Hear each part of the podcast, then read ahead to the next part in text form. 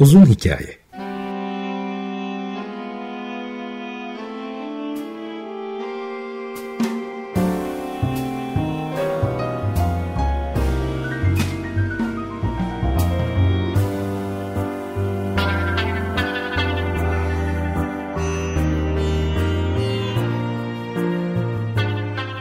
Hazırlayan ve sunan Muzaffer Çorlu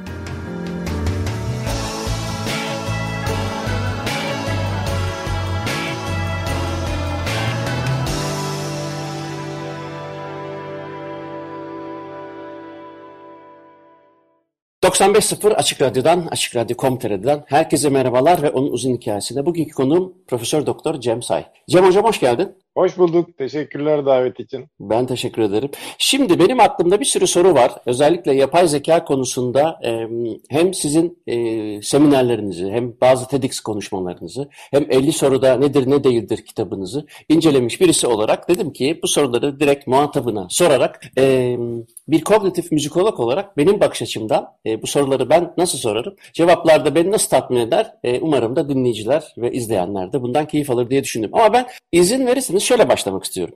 Şimdi e, insan zekasını yapay yapmayan nedir ki onun ürettiğine biz yapay zeka diyoruz? Evrimle oluşmuş olması kendi kendine yani bir e, hayatta kalma mücadelesinin sonucunda e, malum e, iyi mühendislik prensiplerine göre e, değil de hani e, bizim mühendislik fakültesinde öğrettiğimiz bir takım e, bir cihaz tasarlarsan böyle tasarlarsan daha iyi olur diye anlattığımız bir takım e, ilkeler var. Yani mesela sökülmesi daha kolay olması lazım. İşte o çünkü tamir edilmesi, bir parçasının değiştirilmesi, efendime söyleyeyim, güzel anlaşılır bir kullanma kitabı olması lazım. Hatta artık e, onlar akıllı oluyor yani makinenin kendi kendisinin nasıl kullanılacağını akıllı bir şekilde anlatması benim buram bozuldu falan demesi lazım. E, insan beyninde bunların hiçbiri yok çünkü bir mühendis tarafından imal edilmemiş. İnsan zihni de onun bir e, işte yan ürünü mü desek, esas ürünü mü desek Hı-hı. olarak o da bir bilgisayar mühendisi, programcı, yazılımcı filan tarafından tasarlanmamış. Hayatta kalma macerasında avantaj sağladığı için e, ortaya çıkmış. O yüzden hani şu anda oturup baktığımızda ya bu çok da rasyonel bir e, hareket değil e, dediğimiz hareketler de yapıyor. E, temel olarak doğal zeka deyince benim aklıma bu geliyor. Yapay hı hı. zeka deyince de özellikle yapay zeka projesinin başlarında o yani o işi ilk akıllarına koyan insanlara e, bunun tam tersi işte mühendis ürünü, acayip rasyonel, mantıklı, iki kere iki dört gibi işleyen, her şeyi en optimal şekilde yapan, e, yani davranış olarak bir kere böyle şeyler beklenen bir e, bir zeka türü e, geliyordu. Zamanla o tabii felsefi bir tartışmanın da konusu olarak yani e, biz yapacaksak insan beynini komple taklit de edelim. Hatalarını da taklit edelim filan diyenler de oldu. O işte e, genelleşti ama sanıyorum ilk ilk cevap olarak yani doğal zeka ile yapay zeka arasından e, fark olarak ne beklenire sanıyorum bu denebilir. Bir de yapay zeka biz yapıyoruz. Yani o yüzden doğal zekanın beğenmediğimiz taraflarını e, ne bileyim bencillik işte korkaklık e, falan filan yani işimize gelmeyecek taraflarını çıkartarak onları hiç e, devreye sokmayarak e, mesela iyi bir köle yapmak istiyorsak gerçekten iyi bir kölede olması gereken e, şeyleri ona koyup geri kalanını çıkartarak e, imal edebilir. Peki şimdi mesela e, bütün bu hadi diyelim ki e, e, aşağı yukarı e, 5 milyar yıl 5 milyon yıldır alalım. Avustralya Pitikuslardan alalım. İnsan evriminin e, daha çok konuşmadan önce kognitif faaliyetlerin belki de neredeyse olmadığı zamanlardan günümüze aldığımızda o insanın çevreyle karşılaştığı, çevredeki hem duyularıyla aldığı hem de e, hayatta kalmak için yaptığı her türlü çaba aslında bu bizim şu anda yapay zeka dediğimiz bu Netflix'in bize hani şunu seyrettin bunu da seyret bak ben çok taradım binlerce kişi buradan buraya gitti sen de muhtemelen buraya gideceksin. dediği şeyi biz aslında çok milyonlarca yıldır işte o ağacı çarpan o işte bir, e, bataklığa basan dolayısıyla oradan bir ders çıkararak geliştir, gelişmiş bir insan beyninin ya da işte doğal insan zekasının sonucu olarak milyonlarca yıldır getirdiğimiz bir e, kognitif yapımız var.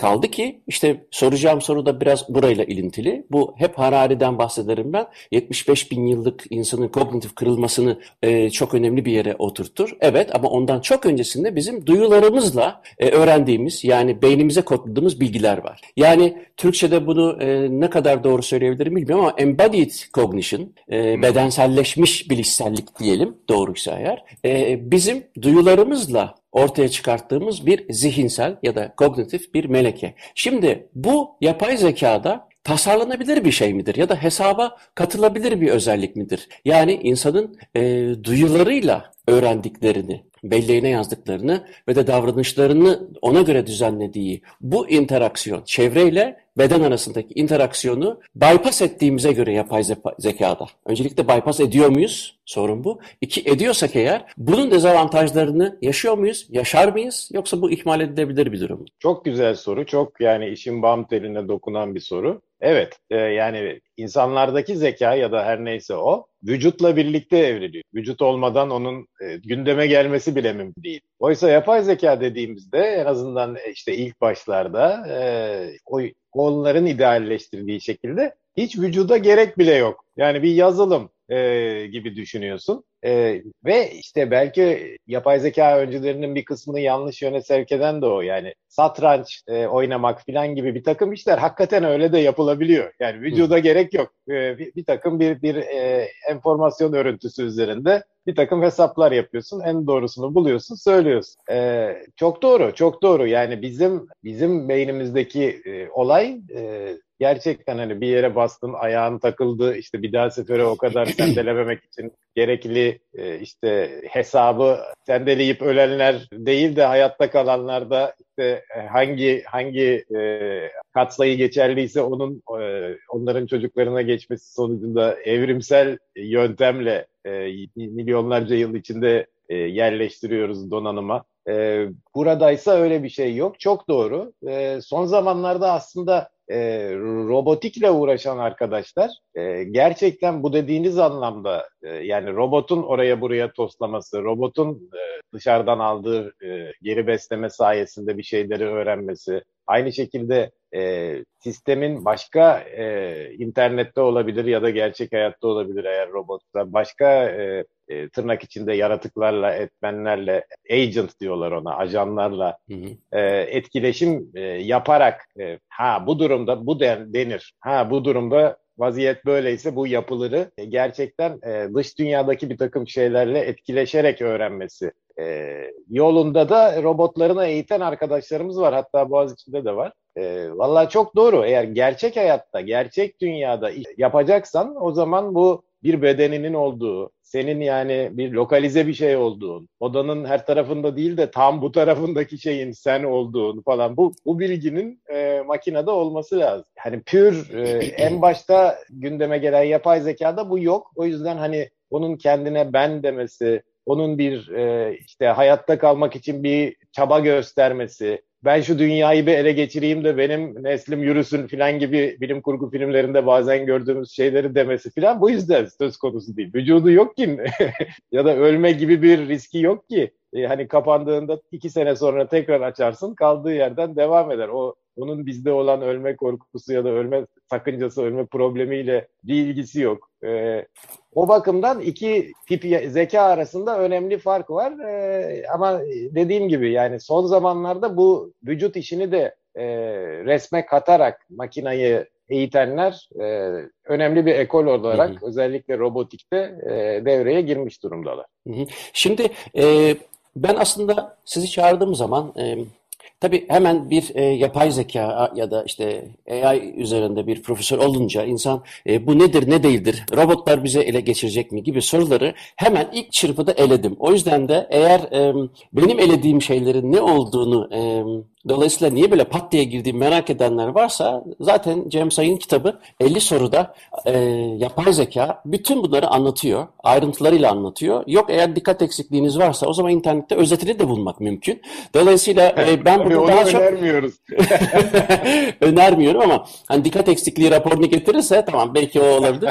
Çok zor bir durum çünkü. Şimdi benim e, o e, hakikaten ilgimi e, çeken noktalarından bir tanesi her ne kadar aklın çalışma biçimlerini, e, biçimini ya da e, sembollerle ilişkilendirerek anlamaya çalışırsak, mesela antik Yunanlıların yaptığı gibi ya da e, antik felsefecilerin yaptığı gibi ya da Leibniz'ten bu yana düşünürsek, onunla beraber bu sembol işini bir sistematik hale getirip de bir bilgi üretme teorisine döndürdüğümüz zaman ben ilk başta sorduğum sorudaki gibi bir müzisyen ve kognitif e, bir psikolog olarak da hep ilgimi, dikkatimi çeken bir şey oluyor. Bu sembolleştirme işinde biraz önce nasıl bedeni nerede e, nereye koyacağız dediğim gibi burada da aklıma şey geliyor. Bu yapay zekacıların öyle dememe izin verin. Bu ben sorununu sorunsa eğer insandaki ben karmaşıklığını e, bir avantaja mı çeviriyorlar e, algoritmalarla ya da bu makinelerle ya da bu e, İnsanda olan, biraz önce de söylediğiniz gibi dolayısıyla ölümlü olmayan ya da iki sene sonra başladığı, bittiği yerden tekrar başlayabilen bir cihazda e, bir dezavantaj mı yaratıyor? Ya da bizim onun da ilişkimizde e, bizim onu anlamamız yerine ürettiğimiz bu yapay zekadan yola çıkarak kendimizi ve benimizi anlamaya yol açan bir takım ipuçlar mı elde edebiliriz? Ee, şimdi çok çok derin mevzulara girdik. Ee, bir kere tabii atomlardan yapıldık hepimiz. O yüzden hepimizin ortak tarafı o en azından. Ee, bütün bütün e, şeylerin, evrendeki her şeyin. Atom bazında bakarsak e, aslında her şey anlaşılıyor.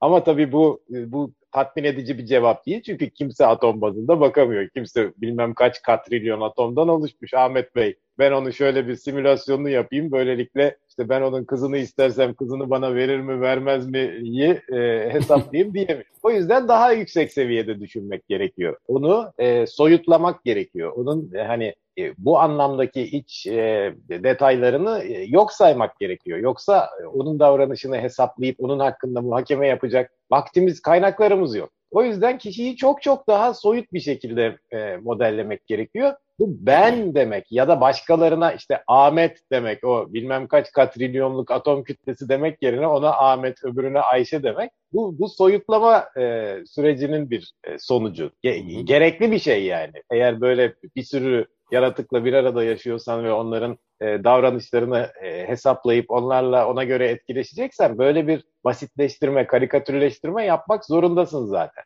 E, sembol kullanmak da e, hani gerçekten bizim beynimizdeki sinir ağları aslında sembol dediğimiz öyle harfleri birbirlerine nöronlar yollamıyorlar mı? O semboller ya da kelimeler, o, o tip kavramlar e, sinir ağının işte bir, yüz binlerce milyarlarca nöronun bir arada çalışması sırasında e, zuhur eden yani bir bir seviyede onun e, ne içermekte olduğunu e, kavramsallaştırmak için kullanabileceğimiz şeyler, özetler yani. Hı hı. E, ama işte birbirimizle haberleşmek için bu e, bu bu kavramları, bu bu çözünürlükte konuşmak zorundayız. Dil dediğimiz şey zaten böyle sembollerden oluşuyor. Başka nasıl konuşacağız ki? E, o yüzden bu sembole ağırlık veren, her şey sembol e, işlemeyle oluşur. Zeka dediğin sembol işleme gibi bir şeydir. E, yaklaşımı hani bu anlamda eksik ama aslında tamamen de yanlış bir yaklaşım değil. Yani ilk yapay zekacılar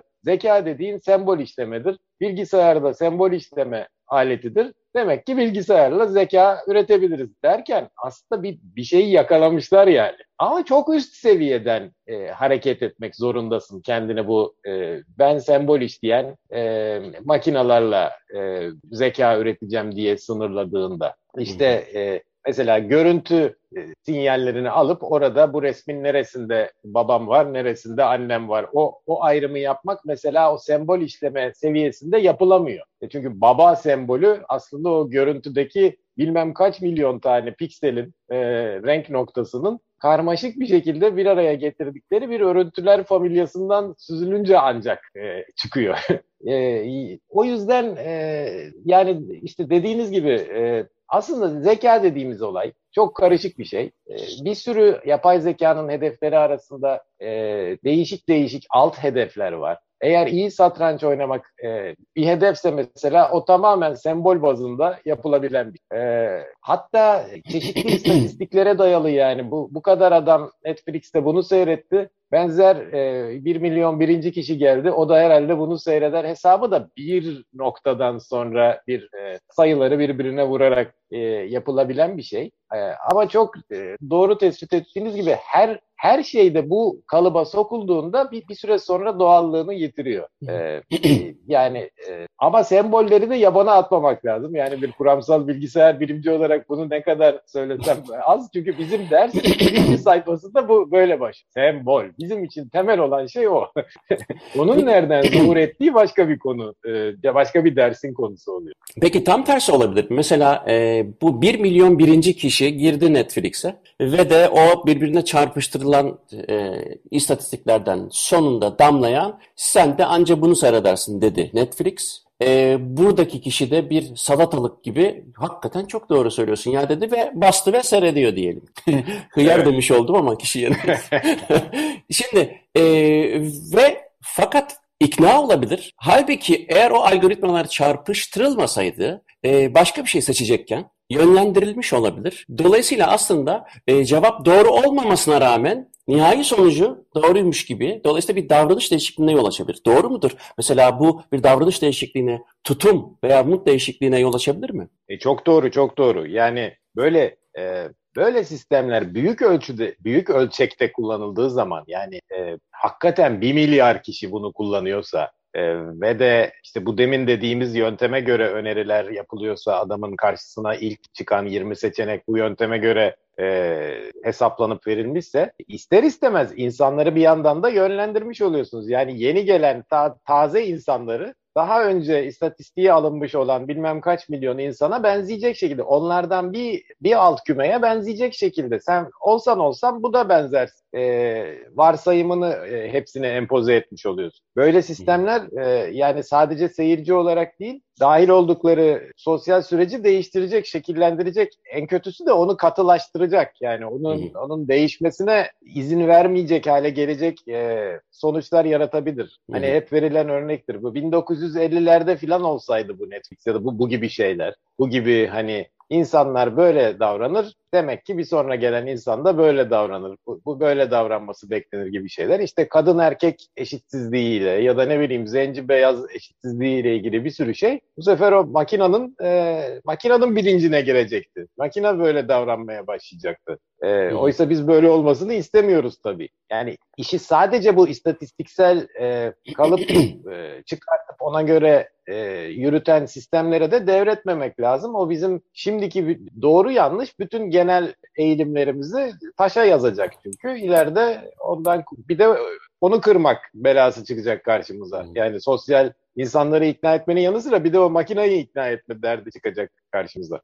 Peki şimdi şeye baktım ben e, bu bu sorun ayrı buna da tekrar geleceğim gerçi ama e, Mervin Minsky belki duymuşsunuzdur ben yeni öğrendim çünkü sizi programa davet edince benim e, daha çok sormak istediğim sorular işin etik ahlak moral kısmı e, olacaktı. O yüzden de e, nasıl çalışmalar var diye baktım. MIT'de Applied Ethics of Artificial Intelligence'da mesela bu kişi önemli bir cognitive neuroscience e, aynı zamanda da o bölümün kurucusu Marvin Minsky'nin insanın yapacağı şeyleri yapması için tasarlandığını. Dolayısıyla yapay zeka aslında bizim zaten yapacağımız ama bize zaman kazandırması veya işte bir takım e, efektif işlere yol açması için tasarladığımız şey. Ben buradan e, şuraya atlamak istiyorum. Ne olur siz o e, köprüyü e, güzelce bir kurun. Çünkü bu, bunu sizden aldım.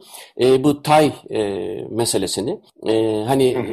üretiliyor ve sonra 24 saat sonra ya biz ne, ne, ne halt ettik bunu kapatalım deyip kapatıyorlar. Çünkü e, tay birdenbire işte Nazi e, Alman, Hitler hayran oluyor falan filan. Fakat tamam da e, e, tayı kapattık da Hitler'i kapatabilecek miyiz? Yani e, bu TAY'a o e, algoritmayı yaptıran, o prosesleri işleten şey bizi taklit etmesi ya da bizden yola çıkması bizim söylediğimiz şeyler değil mi? Eğer öyleyse o zaman TAY'ın Hitler'e gör, görüldüğü gibi hayran olması e, o zaman 1930'larda olup bitenleri de e, çok iyi açıklıyor. O zaman demek ki e, biz insanlar e, böyle tipleriz ama tayı kapattığımız gibi kendimizi kapatamayacağımıza göre e, hem bu Marvin Minsky'nin Applied e, Ethics, uygulamalı ahlak ve yapay zekasını hem de bu tay sorunsalını bir potada eritmenizi rica edeceğim ahlak perspektifinden. Şimdi zor bir, e, konular bunlar. E, benim akademik hayatta karşılaştığım e, şöyle bir enteresanlık var. Bu etik meselesi son zamanlarda iyice moda oldu biliyorsunuz. Yani e, yapay zeka bağlamında iyice moda oldu. Yani yapay zekanın etiği ne olacak diye işte mesela İngiltere'de parlamentonun ayrı komisyonu var. İşte bilmem bilim bakanının ayrı komisyonu var. Hmm. Artık e, sen hangi komisyondansın diye insanlar şey yapmaya başladı. Ee, daha öncesinde de yani bir 20 e, yıl falan öncesinde de ben üniversite çevrelerinde bunu görmüştüm yani. E, başka bir şeyin e, yani artık bir emekliliğine yaklaşmış çok fazla bilimsel aktivitesinde kalmamış kişiler ben etik uzmanı olayım diye e, etik komisyonlarına e, şey öyle mi? Marvin Minsky öyle birisi mi? Ona mı ona mı laf çakıyorsunuz ya? Minsky'ye de geleceğim evet. Yani Minsky'nin kendi hayatını bir incelediğimizde onun yani vaktinin tamamını etik komisyonlarına hesap vererek geçirmesi gereken bir adam aslında. Ha, okay. ama ondan Ondan sonra e, yani önemli katkıları var ve şeyi düşünüyor yani insan beyni nasıl bir şeydir, insan zihni nasıl oluştur. E, bu durumda etik denen şey nereden çıkar falan yani bu, bunun matematiği nedir? E, işte biz onu yapay zekaya kazandırsak nasıl kazandırırız falan. Eyvallah yani önemli bir katkısı var ama bir yandan da bu şeyin mesela e, sinir ağları dediğimiz şu sıralarda hakim olan yaklaşımın 20-30 yıl boyunca e, işte gelişmemesine yol açan çünkü işte Amerikan TÜBİTAK'ından onlara mı para verilecek, bize mi para verilecek kavgasında böyle çeşitli ayak oyunlarıyla e, öbür tarafı baskılayan e, ayrıca galiba bu hani bir sapık milyarder vardı ya hapishanede intihar etti son zamanlarda e, evet. Amerika'da. E, işte o, onunla da e, içi dışlı olan filan e, enteresan bir tip. Neyse çok çok fazla sevilen bir kişi değil yani. Valla benim için de değil mi? Applied Ethics of Artificial Intelligence e, iddialı bir isim. Yani artık iddialı bir başlık, iddialı bir bölüm. Dolayısıyla onu kurduğu için oradan getirdim ama ben tabii bilmiyorum adamın ne haltlar ettiğini. Dolayısıyla onu da öğrenmek iyi oldu. Neyse eğer şey mirasçıları dinliyorsa cevap haklarını kullanabilirler tabii. tamam onlara söz vereceğim. Öbür dediğiniz konu yani e, işte gerçekten e, Twitter'da bir e, insanlarla karşılıklı tweetleşerek e, hangi cümleye nasıl cevap verilir e, yapay öğrenme teknikleriyle öğrensin diye ortaya e, konulan bir bot e, hack edilerek yani vay Microsoft böyle bir şey ortaya çıkarmış biz şunu bir rezil edelim diye bir sürü insan ona e, işte seksist e, ya da işte zaten Donald Trump'ın dediklerini ona yazsanız yeter. Çünkü Donald Trump hani kötülüğün e, özetlenmiş hali olduğu için adam da Neden bulmuş. evet onu onu e, yeterince e, o şekilde yazılara maruz bırakmışlar. Tabii e, hızı önemli. Yani 24 saat içinde bu hale gelmesi çok önemli. Yani e, normal başlayan bir e, program 24 saat içinde böyle e, Hitler hayranı, işte Yahudileri iyi ki kestiler filan gibi korkunç şeyler diyen e, bir bir şey haline geliyor. E, kapatmak zorunda kalıyorlar. Sizin demin e, yaptığınız yorum çok ilginç. Yani o zaman 1930'lardaki Almanlar da bunun gibi zaten bir prosesten geçmedim yani. Çevredeki herkes böyle diyor, o zaman ben de böyle diyeyim e, gibi bir e, süreçten geçmediler mi? Muhtemelen geçmişlerdir. E, yani o anlamda yapay zekanın insan hakkında, insan zihni hakkında bize ne öğrettiğini sorarsanız, e, evet yani çok fazla bir farkı yok aslında. Hani çeşitli düğmelerine basarak e, etkileyebildiğiniz, e, çeşitli bilişsel zayıflıkları olan yani birçok açıdan e, bilgisayarcı tabiriyle hack edilebilen e, bir, bir bilişsel sistem yani. Zaten siyasetçiler falan da bunu gayet iyi bildiklerinden e, ilgili düğmelere basarak insanları toplu şekilde hack edebiliyorlar. E, Almanlara da öyle olmuştur herhalde. Tabii bizim sorunumuz şu, e, yani insanların her birine birey olarak biz bir sorumluluk, bir özgür irade, sen bunu yaptın, sen bundan sorumlusun, yapmaya da bilirdin filan diye bir şey atfettiğimiz için makineye böyle yapmıyoruz. E, ama insanlara e, böyle neden bilmiyorum. yani onun onun enteresan bir şeyi var tabii tarihi var. Bizim işletim sistemimiz biraz demin konuştuğumuz nedenlerden ötürü her bireyi kendi kendine karar veren, kendi küçük programını çalıştıran, kendi davranışlarından sorumlu bir yaratık olarak görmeye programlanmış. O yüzden bu 1930'ların Almanlarına da yani salak mıydınız yani inanmasaydınız falan diye e, muamele ediyoruz. E, zavallılar hack edilmiş robotlardı e, diye yorumlamıyoruz. O, o da bizim insanları farklı yorumlamaya programlanmış olmamızdan kaynaklı. Şimdi bir müzik arası verelim. Ee, ama müziği ben size seçtirmek istiyorum. Ne dinleyelim? Sonra da müzik üzerine, bestecilik ve artificial intelligence üzerine biraz e, gördüğüm kadarıyla kalan birkaç saçınız daha var. Onları da dökme niyetinde. yani gerçekten tamamen özgürsem o zaman Zülfü Livaneli'nin e, bıyıklı döneminden bir e, şarkı rica edeyim. Tamam, okey. Evet, Profesör Doktor Cem Say'la birlikteyiz. Devam ediyoruz. Biraz önce Zülfü Livaneli'nin e, Karlı Kayın Ormanından'ı istedi. Onu dinledik.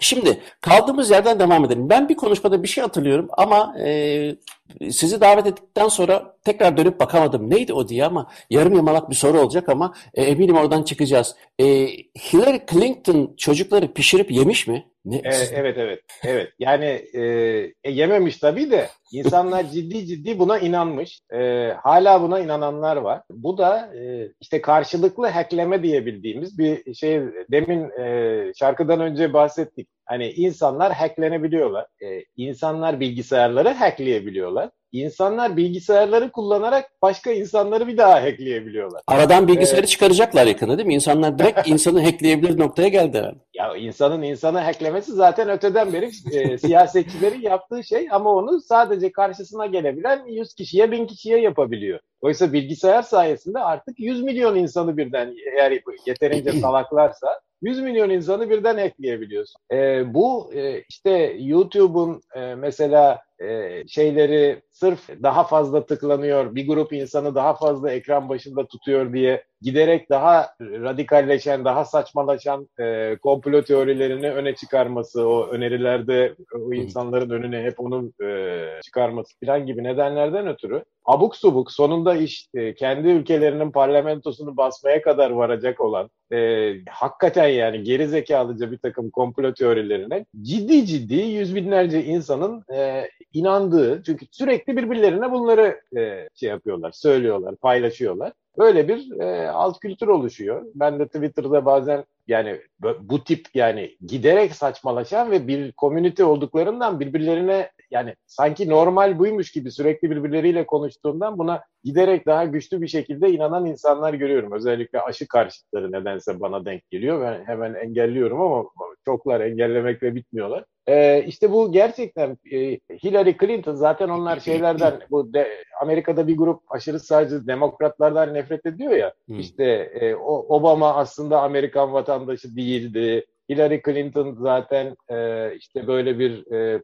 Hollywood yıldızlarıyla birlikte ortaklaşa kurulmuş bir bir tür çete var. Bunlar e, işte hem pedofil hem satanist hem yamyam işte çocukları e, kaçırıp yiyorlar. E, bir tane e, New York'ta mı ne pizza e, şeyinin e, lokantasının bodrumunda böyle işte falan filan diye ciddi ciddi buna inanan insanlar var ve e, işte Facebook'un e, özellikle bir grup insana e, yönelik reklam verebilme özelliğinden e, ve de e, insanların Facebook'ta yaptıkları paylaşımlardan onların ne tip kandırılmaya açık, ne gibi e, yani eğilimleri olan insanların otomat insanlar olduklarının otomatik olarak bulunabilmesi korkunçluğundan faydalanarak 2016'da Trump'ın e, kazandığı seçimler öncesinde böyle e, Hillary Clinton hakkında akla hayale gelmeyecek e, videoları sadece böyle bundan etkilenebilecek insanlara e, Facebook kanalıyla gösterdikleri bir e,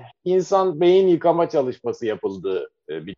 Peki şimdi mesela e, benim e, çok hoşuma giden bir şey var. O da e, gene seyrettiğim TEDx konuşmalarında gördüm. Sonunda hep e, işi şu yapay zekanın keşke e, mesela maçları yöneten, mesela Fenerbahçe Galatasaray maçları yöneten hakemlerin bir yapay zeka e, yapay zeka ürünü olması ya da orta düzey yöneticilerin ya da yöneticilerin hatta belki de politikacıların e, yapay zeka ahlakında olmaları çok işimize yarardı demeye getiriyorsunuz gibi hissediyorum. Şimdi eğer öyleyse ki bence de öyle ama şu sorunu ya da sorunsaldır belki bu nasıl elimine ederiz? Şimdi Fenerbahçe Galatasaray maçı ya da Real Madrid Barcelona Bayern Münih Dortmund. Neyse işte. E, milyonlarca insanın e, rasyonel olmayan bütün düşüncelerini de e, üzerine yüklediği bir 90 dakikalık eylem. Sonrasında da hakem yorumlarıyla falan 3 saate çıkıyor. Sonra ertesi gün şakalaşmalarla bir yaklaşık insan zihninin e, %30'unu çalışmaya sevk eden, geri kalan %70'ini de öldürmeye sevk eden bir aktivite de olsa şuna yol açmıyor mu? Açıyor. Şimdi bir maçta diyelim hadi Türk Türkiye'deki e, Türkçe konuşuyoruz. Türk maçlarını verelim. Fenerbahçe Galatasaray maçı. Hakikaten diyelim ki e, yapay zeka dan bahsediyoruz. Maçı öyle bir algoritmayla donanımlı bir şey yönetiyor. Vicdan e, yok, şu yok, bu yok. Ya da o da belki yüklenebilir. O da sonuçta vicdan da belli bir istatistiğin sonucu da olabilir tabii. Ama e, mesela belli bir desibelden sonra testosteronun arttığını gösteren çalışmalar var. Eğer maç Kadıköy'de oynanıyorsa ki son 25 yılda belki Galatasaray'ın sadece bir ya da iki kere yenmesi ni e, buna bağlayabilir belki. Ya da işte ondan önce işte Kadıköy cehennemi vesaire vesaire gibi zihinler dolduruluyor. Ama bu zihin hakemi bağımsız kılamayız. Hakem de bir şekilde gidiyor. Fakat hakem diyelim ki e, iki tane penaltı çaldı üst üste ve penaltıların ikisi de gerçekten penaltıydı. Fakat e, golde offside her şey sonra yüzlerce kez seyretsek de doğru olmasına rağmen bir gün önce işte Fenerbahçe'nin başkanı öyle bir şey demiş olabilir ki bunun da bilinç altında etkisini görmüyor çünkü yapay zeka olduğu için. Dolayısıyla çok objektif. Fakat gerçek hayatta insani, tırnak içindeki insani özelliklerimiz doğru olmasına rağmen yanlış yöntemlerle düzeltilmeyi gerektirmiyor mu? Eğer gerektiriyorsa o zaman bu söylediğiniz hakemler e, yapay zeka ürünü olsaydı çok doğru kararlar vermesine rağmen biz insansıların zafiyetlerini elimine ettiği için tırnak içinde doğru ama tırnak dışında yanlış kararlar vermez miydiler? Çünkü insanlar öyle değil mi? Biz yanlış kararları e, vicdanen alıp doğru olmayan bir şey yapıyoruz ama genelde kamuoyunda da doğru olarak algılanıyor. Bu bu kafa karışıklığımı nasıl gider, giderebilirsiniz? Ee, anladım. Ben aslında evet e, hakem de demiştim o e, konuşmamda bu işleri e, hakemliği de e, yapay zeka Hani o anlamda yapay zeka. Sadece kitabına göre çalışan, başka da hiçbir şeyi umursamayan yapay zeka insandan daha iyi yapar demiş. Tabii o işin psikolojisi yani bütün o dediğiniz başkanın önceden demeç vermesi, insanların orada bağırması falan Bunların hepsi hakemi etkilemek için. Yani hakemi hacklemek. E, evet. E, yani ben özellikle yargıda yani işte hakimler falan açısından e, uzun yıllardan beri bu konuları bir de bilgisayarcı olduğum için şu sahte balyoz delilleri falan konularıyla da e, ilgilenmek durumunda kalmıştım. O, o onlar beni o kadar e, etkilemiş, o kadar üzmüştü ki yani adam hakim olmuş ama şey yani terör örgütü üyesi aynı zamanda. yani nasıl olduysa bir sürü bir sürü hakim e, şey o, o noktaya gelmiş devlet içinde ve de apaçık e, sahte olduğu besbelli yani ilkokul öğrencisinin sahte olacağını anlayacağı e, tırnak içinde delilleri kullanarak insanları yıllarca hapiste tutuyorlar ki madem sonradan anladık ki onların örgütü onlara öyle talimat vermiş. Siz bunları hapiste tutun ki onların yerine başkaları gelsin de bizim adımıza darbe yapsınlar falan filan. Yani e, orada normal bir kanun var. Normal e, fiziki işte apaçık iki kere iki dört şeklinde çok da basit bir bilgisayarın bile çözüp e, karar verebileceği basit şeyler var. İşte insanlar hangi şartlarla tutuklanır, ne kadar zaman işte kalabilir, ne delil sayılır, ne delil sayılmaz şeklinde kanunda hiç de öyle tartışmasız bir şekilde ortaya konulmuş. Gerçekten yani benim şimdi otursam yazabileceğim netlikte bir bilgisayar programının e, çözebileceği e, hukuki durumlar var. Bunu ihlal eden insanlar yüzünden e, bir, bir sürü insan eziyet çekti. Sonrasında ülkenin düştüğü durumu hiç saymıyoruz bile. O anlamda bu e, yani bir insanın, bir hakimin vicdanı, onun bütün incelikleri ni şu anki teknolojimizle makineye yaptırabiliriz filan demiyorum. Ama yani hani ne derler kör kör parmağım gözüne mi derler öyle bir deyimimiz vardır. Yani evet. acayip derecede kanuna aykırı olduğu besbelli olan bir şeyi e, orada tarif ettiğim şekilde inşa edilmiş bir bilgisayar programı yapmaz yani. Kanun bunu diyor durum bu işte sen, sana şu kadar yıl ceza verdim ya da seni beraat ettirdim diye kanunu uygulamak zorunda. Zaten bilgisayarın bu programlama dediğimiz şeyin doğası bu. Ee, anlatabiliyor muyum? Program böyle kardeş. Ee, o tip insanların, o tip hakimlerin yerine bilgisayarları geçirsek daha iyi olurdu e, demek istedim. Futbolda falan ama tabii işin işin e, psikolojiye yayılan sizin daha iyi takdir edeceğiniz bir şeyi var yani. Üç gün önceden demeç verirsen ay, hakemi böyle etkiliyorsun filan. O, o, o da oyunun bir parçası. Yani ben çok futboldan anlamam ama ben olsam yani sadece sahada oynanan kadarıyla e, kim iyi oynadıysa onun kazanmasını tercih ederdim. Evet, Benim ama... olaylara bakış açım öyle sahada oynandığı kadarıyla olsa Messi 100 milyon dolar alabilir mi? Demek ki sahada oynanmayan tarafı var işte. Şimdi e, bu robot yani psikolojiden madem e, başladık oradan devam edelim mi? Şu e, robo ethics herhalde gene belki şimdi e, bu Minskiciler mi başlattı onu bilmiyorum. Onunla ilgili birkaç makale okudum. E, enteresan geldi ve robot psikolojisi üzerine bir takım yazılar gördüm. Birkaç tanesini okudum. Oradan çıkarttığım bir şey var. Bu e, robot psikolojisi demeli miyiz bilmiyorum ama öyle yazıyor. Robot Psychology.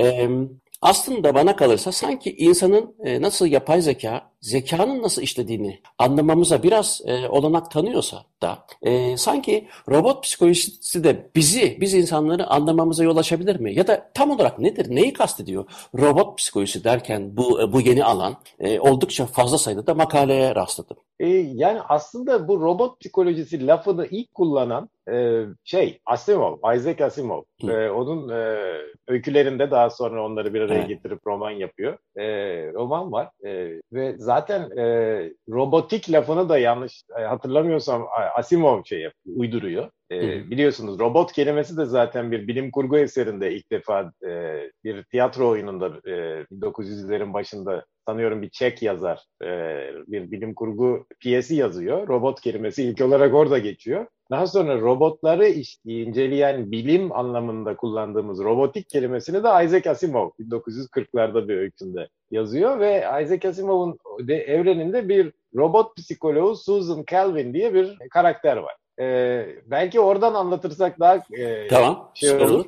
E, e, güzel olur çünkü e, anlaması daha kolay. E, işte ro- robotlar belli bir mantığa göre çalışıyorlar. Yani özellikle Isaac Asimov'un evreninde aslında bizim bu etik meselelerini filan da tartışmamız için çok güzel bir e, çerçeve sağlıyor. Çünkü e, Asimov'un evrenindeki robotların hepsi acayip derecede etik olmak zorunda olacak şekilde programlıyorlar. Yani fabrikadan çıktığında onun beynine çok e, ilk okuduğumuzda bizim de hemen e, katılacağımız, ha tamam bu bu meseleyi çözer diyebileceğimiz, işte bir robot asla ve asla bir insana zarar veremez ya da işte seyirci kalarak bir zarar gelmesine asla müsaade edemez. İnsanlardan gelen emirleri uygular filan gibi. E, ha yani robotta bu bu özellikler oldu mu zaten mesele kalmaz diyeceğimiz bir bir grup ilke programlanıyor. bütün yani adamın bütün romanlarındaki bütün robotlar bu ilkelere uygun e, tornadan çıkmış durumda ve her romanda, her öyküde gösteriyor ki işte böyle ilkelere uyan robotlar yüzünden başımıza şöyle belalar gelebilir. yani e, Haydi. Ayaksızca davranan değil. Bu kurallara taşa yazıldıkları için bu kurallara uyduğu yüzün, e, uyması yüzünden problem çıkaran, e, çeşitli boyutlarda problem çıkaran e, bu kuralların sonunda insanlığın başına iyice bela e, olduğu sonuçlar, senaryolar çıkabilir. Bu aslında çok güzel bir mesaj. Çünkü etiğin böyle 3-5 şeye e, cümleye indirilemeyen bir şey olduğunu bizim kafamıza vurması açısından ha o o kadar zaman 80 yıl önce adamın bunu düşünmesi bence hı hı. harika bir şey. Evet ne, neyse işte orada bir de robot psikolog e, uzman var. Her işte romanda her öyküde gelip böyle bir, bir sorun çıkaran bir robotun bunu neden yaptığını anlamaya çalışıyor. Yani robotu analiz ediyor. Ee, şimdi elbette ki bizim beynimiz daha karışık diyoruz ama e, robot e, herhalde bizde sorun olarak gördüğümüz şeyler de yani bu kişinin psikolojik bir rahatsızlığı var ne demek? Orada topu size de verebilirim yani daha iyi biliyorsunuz bu işleri. E, yani beklenen şekilde programı çalışmıyor demek gibi bir şey herhalde. Malfunction. e, yani e, beklediğimiz bir şey var. Belli parametreler içinde çalışması gerekiyor. E, ama bu bu kişininkinde bir bir arıza var ya da bir e, ne bileyim bir tuhaflık var e, eğer şey yaparsanız yani yeterince karmaşıksa sisteminiz e, her ne kadar siz onu yapay bir sistem olarak e, hani birer birer vida vida detaylarına hakim olsanız bile bu sistemin belli bir karmaşıklık seviyesinden sonra genel davranışının nasıl olacağını tahmin edemeyebilirsiniz. Karmaşık sistemlerin, hmm. karmaşıklık kompleksli dediğimiz şeyin böyle bir özelliği var. Mesela benim reklam olmaz herhalde bilgisayarımda bu Windows denen e, işletim sistemi var. Belki sizinkinde de vardır. Ama ikisi de aynı yerden gelmiş olmasına rağmen ikisi aynı şekilde davranmıyor mesela.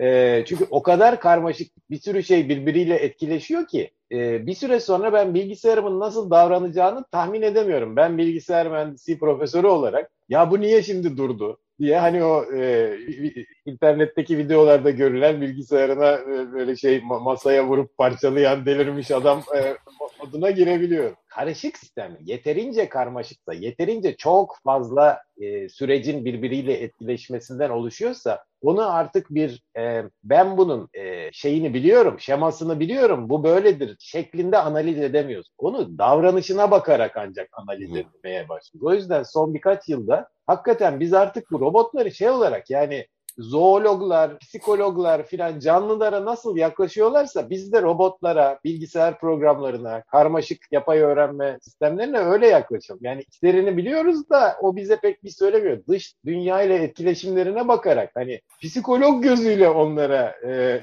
eğilerek e, dertlerine derman Yani bilgisayarları yakından terapiste götürecekler o zaman insanlar bir program Evet evet çünkü yani kar, karmaşık bir sistemin davranışı e, esas önemli e, şeyi oluyor, özelliği oluyor. Yani arkadaş sen bilmem kaç tane vidadan yapıldın. Bunu biliyoruz da bu o kadar vidanın bir vidalanmasıyla yapıldı. Sonunda işte var ya meşhur örnek. Yolda giderken işte soldaki adamı mı ezecek, sağdaki adamı mı ezecek? O vida bilgisi bize bin, onu doğrudan söylemiyor. Çok çok daha karışık. Onu belki defalarca e, şeylerde trafiğe kapalı pistlerde onu çalıştırıp deneyerek kimi ezmeye eğilimi var filan ancak öyle öğrenir. Yani davranışına bakarak öğrenebilir. E, belki vay. karmaşık sistemlerin e, ne halt karıştıracağını. Çok çok enteresan bir şey çünkü e, yani mühendislikte bu noktaya artık yeni yeni geliyoruz. Eskiden hakikaten bir mühendisin yaptığı bir şeyin nasıl davranacağına hakim olması beklenirdi. Sonra iş büyüdükçe bu yavaş yavaş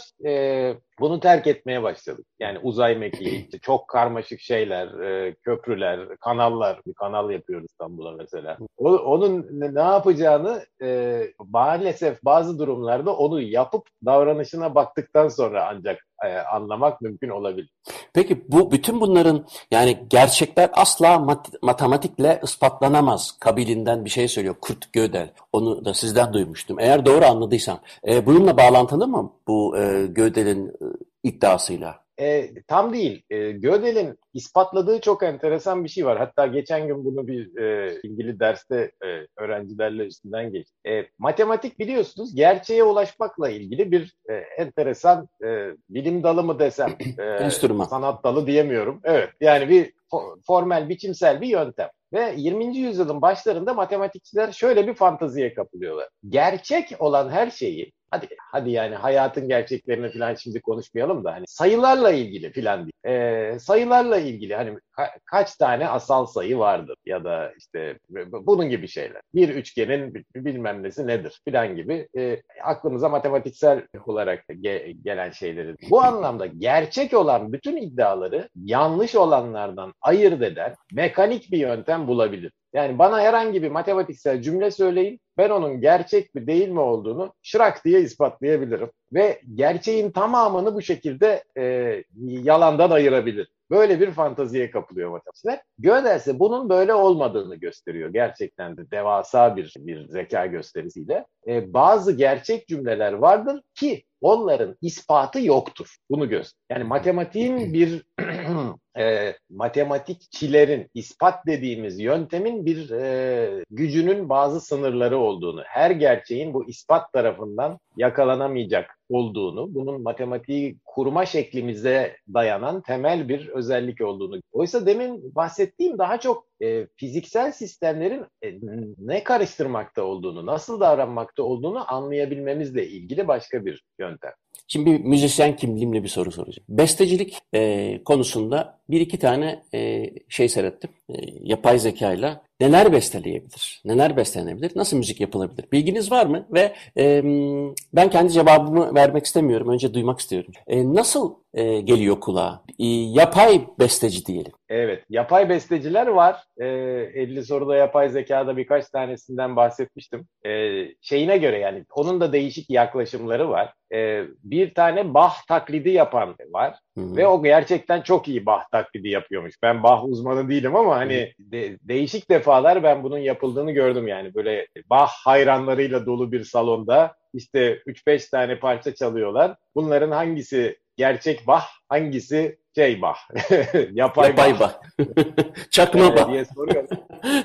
Ve de o, orada Turing testini geçiyor yani. Orada e, insanlar bilemiyor yani. Hı hı. Çünkü herhalde yani Bach, Bach zaten özel olarak matematiksel yapısı olan bir e, bestekar değil mi? Yani bu işi o hani hatta Gödel Eşerbach diye meşhur bir kitap var. Onun ne kadar matematiksel bir e, altyapısı olduğunu filan da anlatıyordu. Yani o, onu bir kez e, anladınız mı? Zaten müzik dediğimiz o anlamda hani notalar arka arkaya geliyor belli seviyeden başlarsa o seviyede bitmesi gerek. Böyle galiba yani 3-5 demeyeyim de 15-20 ee, tane temel ilkesi var ve onları artık bir şekilde başlatırsan ya şu şekilde ya bu şekilde devam edeceksin falan. Sanki otursak bir Bach programı yazabiliriz. Peki şey yani da... çakma Bach, çakma Mozart, çakma Beethoven, çakma John Lennon yaptık da mesela çakma olmayan işte alfa go, şey diyelim alfa come to diye ha. bir aa, hakikaten çok iyi stili var, tarzı var diyebileceğimiz bir şey ortaya çıkar mı? Yani belki çıkabilir ama e, çıkar mı hakikaten? Yani o bence bakanın gözünde olan bir. Hı. Bir kere insan olduğunu, insan mı makine mi olduğunu söylemezsek e, yani be, beğenenleri olabilir, beğenmeyenleri olabilir. E, yani tekrar söylüyorum, siz daha iyi bilirsiniz. E, siz nesini e, şey yapıyorsunuz? Bir e, bir eserin, bir müzisyenin hani onun hayat hikayesi de sizin için önemli oluyor mu? Yoksa sırf ses sinyalini dinleyerek mi önce bir karar veriyorsun? Yani benim benim için e, Önce müziğin kendisi. İlgimi çek mesela ne bileyim e, Carlo Gesualdo var. Gesualdo'nun e, karısını, sevgilisini baltayla öldüren bir cani katildir ama bazı eserlerini seviyorum. Onun cani katilliğini onayladığım anlamına gelmiyor. Ya da ben Beethoven gibi 69 kahve çekirdeği saymıyorum ama her eserini çok seviyorum. Fakat ilgimi çekiyorsa o zaman dönüp bir de hayatına bakıyorum. Neler neler yol açmış olabilir? Çünkü merakımı çekiyor. Ya, ya da Mozart'ın Viyana dönemiyle Salzburg dönemi ya da son bir senesi mesela e, ya bu son, son bir senesinde ne olmuş bu çocuğa ya diye e, meraktan dönüp bakıyorum. Çünkü eserinde bağırıyor. Mesela ne bileyim Mozart Requiem'inde insanlığa diyor ki ben ölüyorum arkadaş. Haberiniz olsun. Ölüyorum ve yanımda da tanrı manrı da yok. E, ne yoluna gittim diyor. e, diyor bana. Peki bunu ben müziğinden bunu çıkarıyorum. Requiem'inden. E, dönüp bakıyorum hayatına. O zaman ilgimi çekiyor. Ya da Van Gogh'u da çok severim mesela. E, hakikaten e, ama tabii çok popülerleşince aa Van Gogh çok ilginçmiş hadi resimlerini sevelim oluyor. Ters ilişkiye yani bu tarzdan bakmaya çok sıcak bakmıyorum. Sevmiyorum mesela. Yani sırf hayatın çok erdemli diye bir müzisyeni dinlemem. Ya da ne bileyim işte bu adam e, komünist manifestoyu şöyle anlamış, şöyle bilim insanı evrimsel biyolojiye şöyle, e, şöyle saygı duyan bir insan olabilir. Ama müziği beş para etmeyebilir. Öyle şeyler de var. Dolayısıyla ben kişisel olarak hayatına şeyden bakıyorum. Duyduğum şeyler onun hayatıyla ilgili bir ipucu veriyordur. Ve doğru mu değil mi ya da kendimi o algoritmayı yenilemek için bakıyorum ama benim bakma sebebim daha çok oluyor. Evet eğer şeyimiz yani eğer sadece sinyal üzerinden iyi eserler e, üretebilir mi diye soruyorsak tabii burada iyinin ne demek olduğu e, esas önemli şey oluyor. Eğer insanların e, ne bileyim 500 tane uzmanın en sevdiği 500 eser gibi biz onu bir dosyaya koyabiliyorsak gerçekten e, yapay zekamıza bak bunları iyi eser budur. Ha bir de kötü eser de şudur diye e, onun içinde bir yeterince örnek veri bulabiliyorsak e, sonuçta işte o iyi denilen şeylere benzeyen, kötü denilen şeylere benzemeyen üretimler ortaya hmm. koyabilir. Şu andaki yaklaşım e, tümüyle o. E, zaten müzikte de e, mesela Beethoven gibi yazan besteciler var. Yani yapay zekaya gerek yok. Yapay insanlar var. Taklit eden, e, intihal eden, intihal yapan insanlar var. Onlar da zaten e, aşağı yukarı e, hayatta kalmıyor pek ama e, ama kalabilir. Ben karşı değilim kişisel olarak. E, çok enteresan bir şey üretebilir. Kasparov'u yendiği gibi e, belki e, Bach'ın matematiğini alt edecek ve bizim de belki estetik bulabileceğimiz bir şey çıkabilir. Ben zinhar karşı değilim o yüzden. Evet, evet ama yani şey şöyle tersten düşünelim. İşte gerçekten iyi orijinal eserler ortaya koyan insanlar ne yapıyor? sonuçta onlar da bir tür makine değil mi? Onların da beyninde bir takım işte sinyaller bir yerden bir yere gitmiyor mu? Ama Herhalde şöyle olabilir mi? Arama yapıyorlar yani rastgele bir sürü olasılığı kafalarında hmm. üretip bu iyi bu daha kötü filan diye elemeyi iyi bir şekilde yapıp onun üstüne yürüyorlar. Ama şey de olabilir tabii. Mesela diyelim ki e, bir e, besteci düşünelim. E, küçük Bach'ı düşünelim mesela. Adını verdik diye ama Bach olması gerekmiyor. Hiç kim ben de olabilirim. Fark etmez. Diyelim ki sinestezisi var. Yani beyinde çeşitli bölgeler arasında enteresan bir kısa devre yapıyor. Dolayısıyla bizim anlayamadığımız ama aslında onun için çok kolay olan bir seslere karşı duyarlılık ki Mozart mesela bir kilisede Miseri'yi yanılmıyor yanılmıyorsam gidip dinlediğinde besteyi istiyor. 8 iki koro için bestelenmiş Allegri'nin mizeresi ve e, o da o zaman reddediliyor çünkü kiliseden çıkması yasak o eserin. Bir kere dinlemeyle eve gidip o 8 dakikalık müziği iki koro içindir. Yani oradan kom, permütasyonu, kombinasyonu hesaplayın. Eksiksiz bir şekilde yazıyor. Şimdi Mozart ne dahi adamdı diyebilirsiniz ama bir o kadar da bu e, aslında fazla bazı yerlerin fazla çalışmasıyla ilgili bizim öyle olmayan insanlar için e, tuhaf gelebilecek bir özellik. Dolayısıyla şimdi öyle bir e, sinestezik bir beyne sahip olan bir kişi, bu renklerle de olabilir. Yani bir e, rengi görüp frekansını söyleyen var ya da absolut kulaklar var biliyorsunuz. Duyup 442 diyor mesela. 366 diyor. Yani saniyede kaç kere titreştiğini söyleyebilmek ya absolut kulak olabilmek için e, beyinde bazı bölgelerin hipertrofik ya da statik olması gerekiyor. Şimdi böyle bir kişi ise eğer müzisyen değilse büyük zararını görür. Çünkü bir sürü sesler onu rahatsız edecektir. Ama müzisyen olduğunu düşünelim. Bir de küçükken terk edildiğini düşünelim. Travmaları olduğunu düşünelim. İtildi, kakıldı. Bir şekilde konservatuvara attık soluğu. Şimdi bütün bu hayattan, te, hayat tecrübelerinden ve bu beyin anormalisinden muzdarip olabilir mi bir yapay zeka? Orada şüphem var. Yani büyük detayla bana e, deha bir müzisyen olmak için e, gereken e, bir takım şartları saydınız. E, o zaman ben e, bu şartları makinama sağlarsam e, deha müzisyen olabilir sonucunu çıkarttım. Yani e, anlatabiliyor muyum? Yani hı hı. eğer bunu etten yapılmış bir sistem bu bu bu bu şartlarla eğitildiği, bu bu şartlarla hazırlandığı zaman yapabiliyorsa o zaman işte etten değil bizim silisyumdan yapılmış sistemde yapabilir. Yapay zekanın baştan beri temel iddiası bu. Hı hı hı. Travmanın resmini çizebilirim diyorsunuz. Yani illa travma şartsa. Tabii, yani bana bana Mesela, şöyle geliyor. Yani e, 50 bin tane versiyonunu çıkarsın. E, kendi kendine rastgele çıkarsın. Ama e, şey yapsın işte orada sizin gibi uzmanlar tarafından e, vay bu eserde travma var diye etiketlenmiş Mesela. örneklerden de bir duyduğu bir şeyde travma var mı yok mu anlamayı çıkarsın. Kendi ürettiklerinden travmalı çıkanları kabul etsin. Böylelikle travması varmış gibi davransın. Anlatabiliyor muyum? Bunlar hep e, bunlar hep e, mühendislere yeterince örnek verdiniz mi? Artık ona benzer şeyler yapabileceklerine bayağı bir kendilerine güven geldi. Peki son soru şu. Şimdi bilgisayar, e, Boğaziçi Üniversitesi Bilgisayar Mühendisliği Profesör Doktor öğretim üyesi olarak soruyorum bu soruyu. Sadece bir e, yapay zeka uzmanı olduğunuz için sormuyorum. Yapay zekalı olsa rektörler daha mı iyi olur? Ya da onlardan seçilse ya da onlar öyle tasarlansa daha mı iyi olur daha mı kötü olur?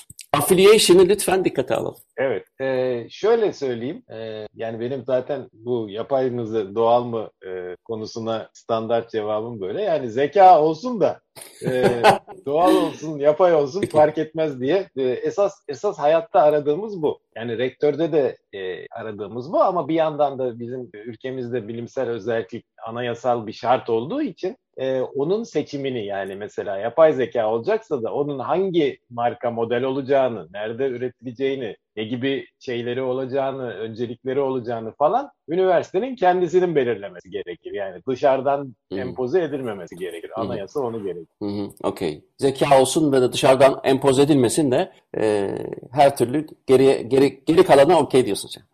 Peki.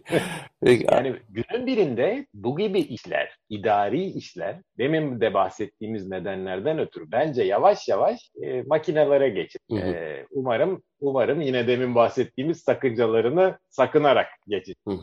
Peki vaktimiz doldu, süremiz tamamlandı. Çok teşekkür ederim. E, hakikaten çok e, aydınlandım. Burada 20 tane soru hazırlamıştım. Bunun 8'ini sorabildim bu zaman içerisinde. Ona 12'sini de sonra soracağım e, umarım. Ama gerçekten çok keyifli oldu. Çok teşekkür ederim katıldığınız için. Ben teşekkür ederim. E, bugün e, Boğaziçi Üniversitesi Bilgisayar Mühendisliği Öğretim Üyesi Profesör Doktor Cem Say konuğumuzdu. E, hakikaten renkli olduğunu ve de zevk aldığınızı tahmin ediyorum, düşünüyorum. Bana ulaşmak için Muzaffer Corlu Gmail adresine yazabilirsiniz. Twitter'dan e, bu programı takip etmeniz mümkün. Spotify ve YouTube'dan da podcastlerine ulaşabilirsiniz. Haftaya görüşürüz. Hepinize günaydın.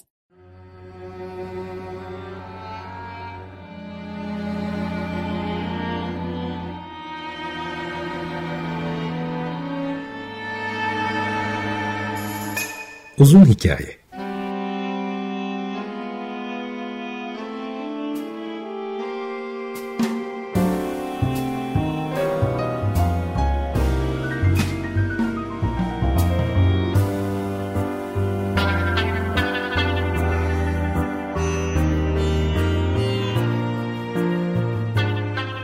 Hazırlayan ve sunan Muzaffer Çorlu